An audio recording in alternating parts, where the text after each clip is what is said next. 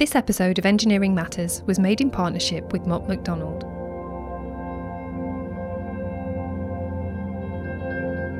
This morning, the College of Commissioners agreed on the European Green Deal. The Re- European Green Deal is, on one hand, our vision for a climate neutral continent in 2050, and it's, on the other hand, a very dedicated roadmap to this goal. It's kind of 50 actions for 2050. Our goal is to reconcile the economy with our planet, to reconcile the way we produce, the way we consume with our planet, and to make it work for our people. I'm convinced that the old growth model that is based on fossil fuels and pollution is out of date and it is out of touch with our planet. We do not have all the answers yet Today is the start of a journey. But this is Europe's man on the moon moment.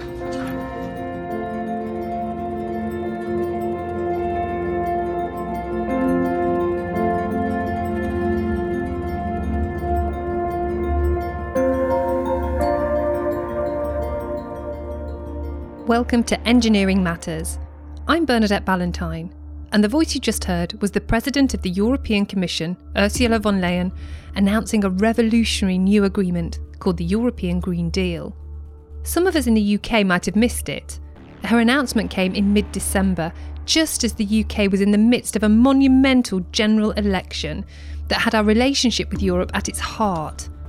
As Boris Johnson pledged to get Brexit done, European politicians were pledging to save the planet. The European Green Deal sets out a roadmap for Europe's transition to becoming the world's first green continent. It will be underpinned by the European Climate Law and a 100 billion euro investment fund intended to support what Ursula described as a just transition to cleaner technologies and production methods that will lower European emissions in a socially fair way. At the top of the list for decarbonisation are energy, buildings, and transport. If any of this sounds familiar, that's because the UK has already made a commitment to becoming carbon neutral by 2050. In fact, the UK was the first major economy to set a legally binding target for carbon neutrality, better known as net zero, in June 2019. Net zero means we need to do things differently. This is Mark Crouch, carbon management lead for Mott MacDonald. Every year since 2013, the engineering consultants brought together experts from across the industry to discuss lowering emissions through better engineering approaches at its Carbon Crunch event in London. Previous events spread awareness of the Infrastructure Carbon Review, showing that reducing carbon saves cost, and showcased the world's first ever standard for managing carbon in infrastructure, PAS 2080. At the latest Carbon Crunch at the end of last year, building a net zero economy drove the agenda, just as it did in Madrid at COP25, an international climate conference properly known as the 25th Conference of Parties. It was at the 21st Conference of Parties held in Paris back in 2015 that just about every nation in the world signed up to the Paris Agreement pledging to cut carbon emissions in order to prevent the global temperature from rising more than 2 degrees centigrade above the pre industrial average. The fact that man made greenhouse gas emissions are driving climate change is no longer in dispute worldwide. But the speed and severity of climate change led many nations to declare a state of climate emergency in 2019. The UK and most members of the European Union among them. In response, they've committed to stop contributing to climate change by 2050. It's impossible to cut emissions to absolute zero. So, carbon will have to be captured and stored or sequestered to achieve net zero emissions. There's, there's a whole new level of ambition and urgency that comes from net zero that means the old way of doing things, um, waiting for, for, for innovation, waiting for, for new technologies, to be risk free investments. Um, we may need to tip that balance and, uh, and really up the scale of the ambition. If we carry on doing things the way that we currently are, we're not going to get the reductions that we need fast enough for net zero. This is the crunch issue for the whole of society and the infrastructure that supports it. How to turn ambitions into action. How to take practical steps that will get our emission of greenhouse gases down to net zero within three decades. It won't be easy. This is Jenny Hill, Team Leader for Buildings and International Action at the Committee on Climate Change, which advises the government on climate policy. The government asked us to look at how we update our long term targets to reflect the fact that the UK is a signatory to the Paris Agreement under the UNFCCC. That's the United Nations Framework Convention on Climate Change. In May 2019, the committee advised that the UK had to reduce greenhouse gas emissions to net zero by 2050. And in June this year, the minister signed that into law, making the UK the first major economy in the world to do so. Jenny says that setting a target is just the start of a tough journey. The target that we've set is absolutely achievable, but at the same time, it is incredibly ambitious. And it is incredibly ambitious in terms of what it implies for infrastructure, which uh, must look at a complete overhaul essentially over the next few years if we're to start building infrastructure which is net zero compliant. This means targeting the most emissions intensive sectors energy, heating, and transport. It involves abandoning fossil fuel power generation and converting carbon intensive industries to renewable energy, dramatically improving energy efficiency through extensive green retrofits, and designing all new infrastructure for a net zero future. Now, we think that implies a doubling of electricity demands, and that is equivalent to quadrupling levels of low carbon energy supply. And that will enable you to decarbonise substantive amounts of your economy. So things like uh, surface transport, i.e., cars and vans, um, but also industry and uh, we think it could really help for uh, decarbonising what we call baseload heat demand, so heat from buildings. But that's not enough because you're left with a whole set of energy demands which we don't think are currently viable or cost effective for switching across to electricity. And that's where we think that low carbon hydrogen has a really important role to play. And that then means you can decarbonise some of your really uh, tricky demands in industry. Uh, but also heavy transport, so things like heavy goods vehicles, uh, shipping, and so on. The Committee on Climate Change also says carbon capture and storage must be employed at scale quickly. But to ensure that, the government needs to act. That the easy part is is done. The easy part is, is setting the target, um, but that target doesn't bear weight unless we put in place the policies and the financial and funding commitments to back it up.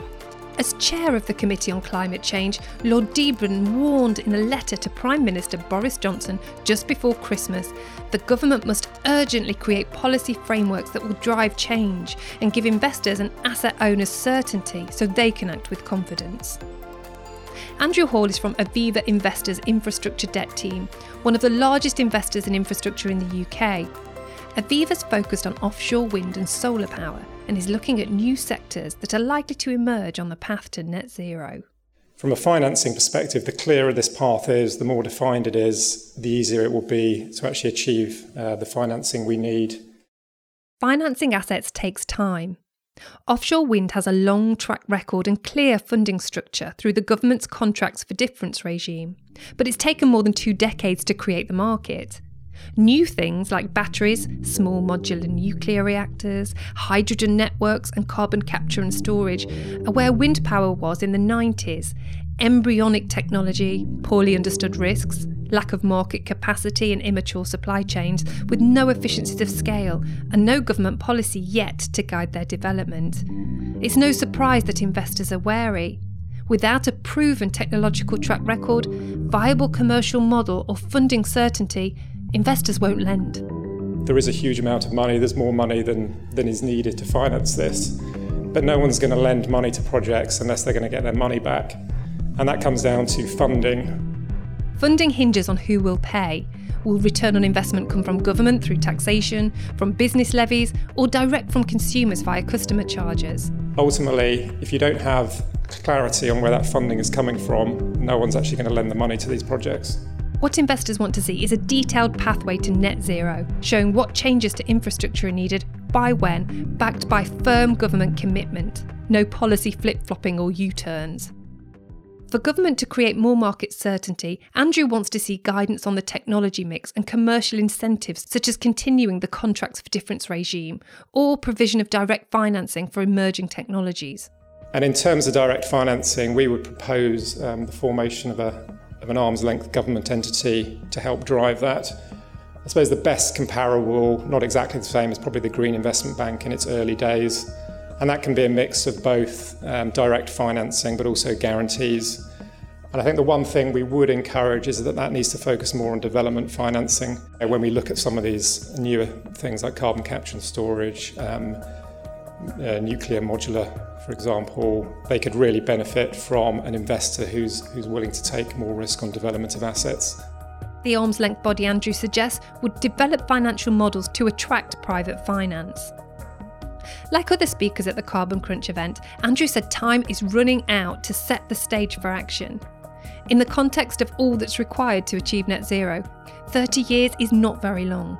Whilst it's doable, we don't have much time to waste.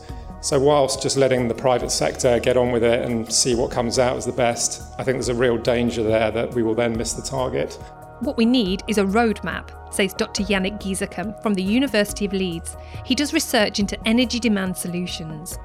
So, the reason that we need a new roadmap now and why it's particularly timely uh, is we've seen a, a large increase in commitments in the last six months towards delivering net zero. Uh, we've seen a large number of companies come out in construction declares, you know, over 800 practices saying you know, we, we want to get behind this. There's a climate emergency. We want to get behind this vision of net zero. I think a roadmap is a great idea because we need to be collaborating more closely to make sure that we're not um, duplicating our efforts. This is Claire Brightly, carbon management lead at Yorkshire Water. The whole of the water industry is pledged to become carbon neutral by 2030, and Yorkshire Water, like all the other companies, is in the throes of working out how to do it. Yorkshire Water's already committed to planting a million trees on land it owns to absorb CO2 from the atmosphere. It's buying only renewable energy, making all its vehicles electric, and there's other things too, like self generation of energy. So, we generated 12% of our energy needs last year, and we're hoping to um, increase that to 15% this year. That's being achieved by treating sewage sludge using a process that produces lots of methane gas, which is used instead of ordinary natural gas as an energy source. Yorkshire Water is also investing 1.6 million over the course of 2020 in efficiency projects using funding from the Energy Saving Opportunities Scheme, ESOS, managed by the Environment Agency. Yorkshire Water is tackling emissions on three fronts reducing carbon arising from the delivery of capital projects, driving efficiency in operations, and by sequestering carbon dioxide from the atmosphere. It involves measuring and monitoring carbon, something never done before, and that's revealing potential conflicts between different operational objectives. For example, to protect the natural environment from pollution, Yorkshire Water is required to remove phosphorus from the treated wastewater before it's discharged into watercourses um, we have to meet some very tight consents in terms of how much of the phosphorus we, we've got to take out. And the way that we do that is going to involve a lot of chemical dosing at our plants, and that involves a lot more pumping of elect- electricity use as well, obviously, and that's what is uh, resulting in a, a, big spike in our operational emissions over the next few years, whilst that sort of programme of work comes on board. Phosphorus removal is an issue for water companies right across the country, and treatment will be pushing carbon emissions up, even as the industry is trying to bring them down. Better that high phosphorus concentrations weren't an issue in the first place. That would remove the need to treat, along with the associated carbon emissions. It's one of a range of issues that requires more joined up thinking than's common in the infrastructure industry. Phosphorus pollution is an issue best tackled at source, and that requires behaviour change far beyond the boundaries of the water industry. Farmers, manufacturers of household products, and homeowners themselves all have the power to reduce or remove the problem and avoid the associated carbon. Carbon reduction conflicts with other operational objectives too. One of the, the main options that we thought was going to really help us with driving down our operational carbon emissions was we're doing a lot of work to try and reduce leakage across our network. So if we reduce leakage, we're going to need to do less pumping and therefore we'll be using less energy. The expectation was that operationally this would be a great energy and carbon saving activity. However, when we looked into our plans and we looked at what the capital carbon impact of that was, we could see that actually, in most cases, the capital carbon impact far outweighed the operational benefit that we got from these measures.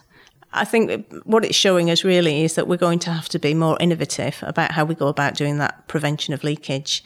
Um, I think the the data that we looked at was probably based on um, older techniques, um, more more business um, as usual sort of techniques, and we need to look at the innovation that's out there so that we are employing techniques to reduce that leakage, which don't have such a big capital carbon impact. As Mott MacDonald's Mark Crouch said earlier, doing things differently is crucial in the drive towards net zero. The impact of capital carbon is particularly important on major projects. One of the biggest underway in the UK is expansion at Heathrow Airport. As part of the aviation industry, Heathrow's acutely aware of its responsibility for reducing emissions. I'm Mark Edwards, and I am embedding a low carbon resource efficient approach into the delivery of the expansion of Heathrow Airport. Heathrow's expansion will add a third runway to the northwest of the current airport. The master plan was submitted for public consultation in the summer of 2019, and a planning application is expected in mid 2020. The decision to approve construction or not will be made through a process known as a Development Consent Order or DCO. If given the OK, Heathrow's expansion schedule extends from 2022 all the way to 2050. As well as the runway, we also need to build all the infrastructure to enable us to operate that third runway. We've got to move the M25, so we need to lower the M25, pop the runway over it. Um, we've also got to move a few, um, couple of A roads, all the local roads. We've got to, we're, the site, we're building on about 20 landfill sites, uh, so that um, provides us with a bit of complications. We've got seven rivers to, to divert, and that's nearly three kilometres worth of river diversions. We've got to move an immigration retention centre, there's a BT data centre, there's IAG headquarters, and we're also building um, nearly 3 million metres squared of airport related buildings. When Heathrow embarked on expansion, there wasn't a consistent approach for setting carbon reduction targets and measuring performance. Every major client was doing it differently. So, what I wanted to do for Heathrow was actually take an evidence based approach, kind of work out, right, well, hang on, what should our target really be? Um, and there's also very keen to just then share that with uh, the industry so that, you know, there's no nobody has to reinvent the wheel. If you think what we've done is good, then by all means, take it, use it, build on it. The case study and methodology will be shared via a new white paper that Heathrow and Mott MacDonald are in the process of writing. Here's Mark Crouch again. So, for a project like Heathrow, uh, a complex, unique, one off piece of infrastructure that's got many different components, having a methodology for understanding in the early stages of that project not only how to set the baseline, but how you can set a target against that that is going to going to achieve a lot of different objectives and actually going to work in practice. There's a lot of examples of projects that have set a target that either has been too high which may seem ambitious, uh, that that and, and stretchy and incentivize the supply chain, but the reality is that people soon realize it's a KPI they can't hit. You end up coming against contractual and procurement problems with that. Equally, it does need to be high enough so that you are making it ambitious yet achievable and it will work in practice. And to date, lots of different organizations have approached that problem in different ways. And so when a project of Heathrow's scale goes through this process, they they reach out to industry and do all this learning and then apply uh, apply different processes to get there. That's not to say that other projects need to necessarily follow the same approach, but it's really important that we share that learning to save other people from going through that same journey. So, what exactly is Heathrow doing and how? They started by researching how other projects have measured carbon, set targets, and monitored performance. And then they looked at the policy environment, in particular the UK's Climate Change Act, which was updated in 2019 to mandate net zero. Mark Edwards says the important thing is that their approach is evidence based. So, what we did is we basically looked at those high level trajectories and basically did some modelling to try and understand. Well, okay, he, we know the size of Heathrow, we know how much it's going to cost, we know what we're going to build. Where how does it fit into that trajectory? So that gave us a, a band, if you like, a top-down band for the target um, between roughly 20 to 30 percent, something like that. So if we set a target within that band, we would be meeting the trajectory that was required. So that was the top-down bit. Then we also looked at it from a bottom up perspective. This meant looking at what was to be built using what methods and which materials, and discovering what was possible was between a 15 and a 25% reduction. This coincided with the top down numbers giving a realistic target zone. Delivering major projects like this from the bottom up are main contractors, those in command of the supply chain. I'm Adam Crossley. I'm the Director of Environment at Skanska UK. Contractor Skanska is leading the construction industry by pledging to become net zero ahead of the UK's national target. By 2045, Skanska will be carbon neutral, and by 2030, it will have halved its carbon emissions relative to a baseline measured in 2010. Well, when we're thinking about climate change, I think it's really important for any business to understand uh, what their impact is and where it's responsible for them to set um, a target and uh, what that target should be. And for a con- big construction company, um, what we found we were doing was actually setting targets around the received uh, scopes provided to us by the greenhouse gas protocol. But when we looked at that objectively, we realized it wasn't reflecting actually where our impact was. Our impact was the supply chain that we, we put to work. And so, really, once you've realized that, the only responsible thing to do is to set a target for that um, and the only responsible target is net zero. We picked 2010 as our start baseline because that's when we started reporting to CEMARS, so we had a good comparator uh, for our direct emissions. CEMARS stands for the Certified Emissions Measurement and Reduction Scheme. We hadn't collected carbon emissions data along that way, but we did know the quantities of materials we'd bought. So we just uh, cleaned that data and applied carbon factors to it, which gives you your total supply chain carbon emissions. And then we got and then we got the approach verified externally to make sure it was a sensible approach. Skanska decided to classify carbon in a simple, clear way. It counts its direct emissions, those it produces itself through all its own operations.